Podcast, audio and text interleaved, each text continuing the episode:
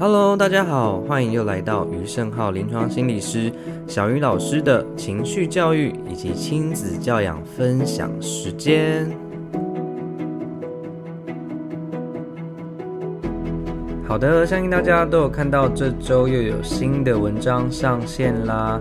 不过，如果您到这个时刻还没有阅读过文章，也没有关系，您可以现在就把文章打开来，让我们边阅读边分享喽。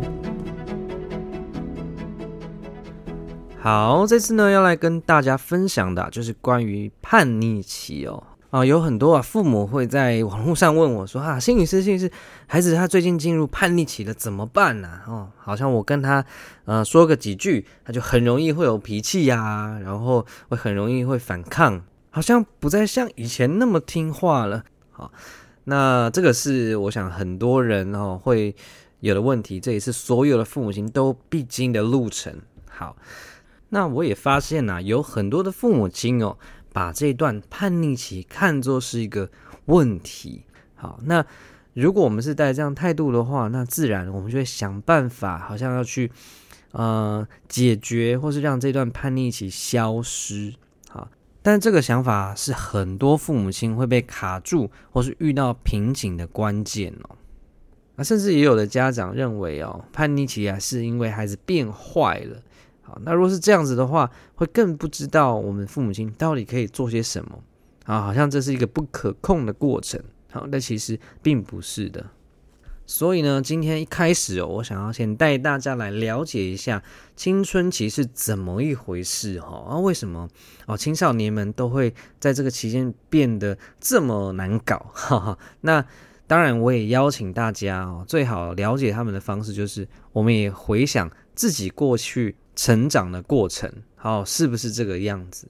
好，那呃，其实青春期对我们每一个人来说啊，它都是一场哈、哦，结合了情绪跟思想的风暴哦。怎么说呢？在这个期间哦，我们大概呃，快的话哦，很多孩子可能从三年级、四年级哦，就进入这个所谓的青春期。好，那一路到可能到成年呐、啊，或是成年早期哦，都可能还是在这段期间，所以差不多是从呃十岁啦到大约二十几岁，大家可以想想看哦，在你过往啊这一段年龄区间呐，诶，跟之前比起来有什么样的不同，或是有什么样的转变哦？啊，那从小学开始好了，好，大家可以想想你的孩子，或是呢过去你自己的经验，诶，是不是啊？大概从三四五六年级开始，哦，同学们啊，会讨论的话题不太一样了。哦，或是在交朋友这件事上变得好像比较复杂了，不再像以前一样，大家就是玩来玩去，然后我们呢就玩玩鬼抓人，然后下课就这样子，呃，跑来跑去而已。开始会有一些不一样、更深入的交流。所以呢，其中一个哦，在这个时间啊，我们的人际关系变得更复杂了。好，特别在女生身上应该更加明显。哦，所以有很多 三四五六年级的女生都觉得啊，男生怎么变得那么幼稚啊？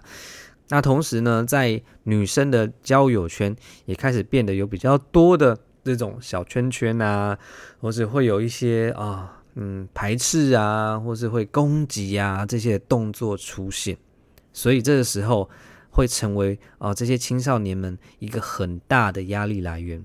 好。此外呢，我们的性啊也开始成熟啦。哦，这个大家都很清楚，我们的性还有性的第二性征哦，都开始面越来越明显。那这代表我们身体里面的荷尔蒙开始有很大的变化。那这个部分呢，就是在预备我们的身体哦，要进入一个可以繁衍后代的状态哦。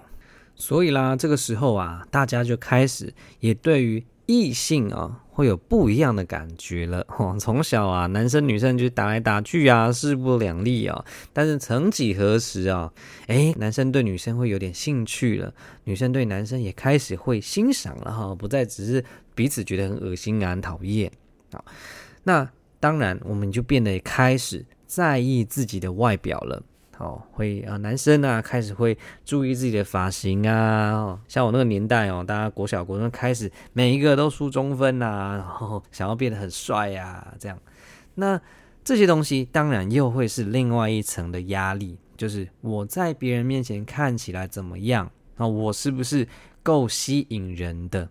好，那光是这样呢，还没有讲完，在这个青春期里面所有的压力跟焦虑哦。哦，在我们的教育体制啊，偏偏又刚好哦，在这段期间，课业压力最重。好，大家可以想到，就是国中我们要怎么样？要准备考高中嘛。嗯，高中呢又要准备考大学，也要思考我们想要读什么样的科系，读什么样的学校。那现在的升学方式也变得很多元，但这个多元呢，可能又意味着。你有更多的事情要去考量，要去思考，要去计划的，哇！所以这全部加在一起哦，想当然呐、这些青少年呢，他的情绪跟思想方面一定会是一个超级混乱的过程。好，所以呢，他们情绪会有起伏，会变得比较激烈，其实是很正常的事情。好哦，很快的带大家来了解了一下，在青春期这段期间啊，为什么啊？孩子们呢，他们会啊、变得情绪这么激烈，他这么起伏。好，不过不知道大家听到这里有没有纳闷一件事情哦，就是诶，这些情绪的来源哦，好像都呃挺合理的，也可以理解。但是这些跟啊、孩子会跟父母亲造成隔阂跟对立会有关吗？哦，或者说，诶，那这个也代表说。哇，这些孩子们跟父母亲的隔阂跟对立也是正常的吗？哦，如果您有想这个问题啊，代表您非常的敏锐哦。我要告诉大家答案当然是不是哦。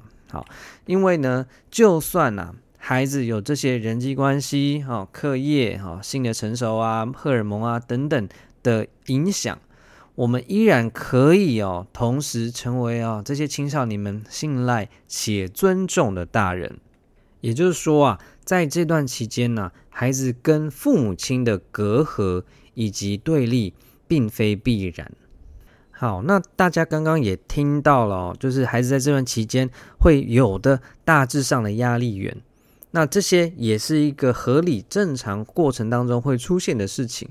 好，所以这就代表着说，我们呐要去呃试着。减少哦，我们跟孩子之间的对立、好隔阂，甚至是孩子的叛逆啊，我们要思考的方向就不是要让孩子自己去做出改变，而是我们自己啊，有没有成为一个让孩子愿意信赖与尊重的父母哦？好，那这该怎么做呢？哦，我还是要先卖个关子哦。不过这个关子也是个非常重要的基础啊。我们前面呢，先了解了一下孩子啊，在青春期会遇到哪些压力。那现在呢，我要再带大家更深入的来看叛逆这个状态啊，是从哪里来的哦。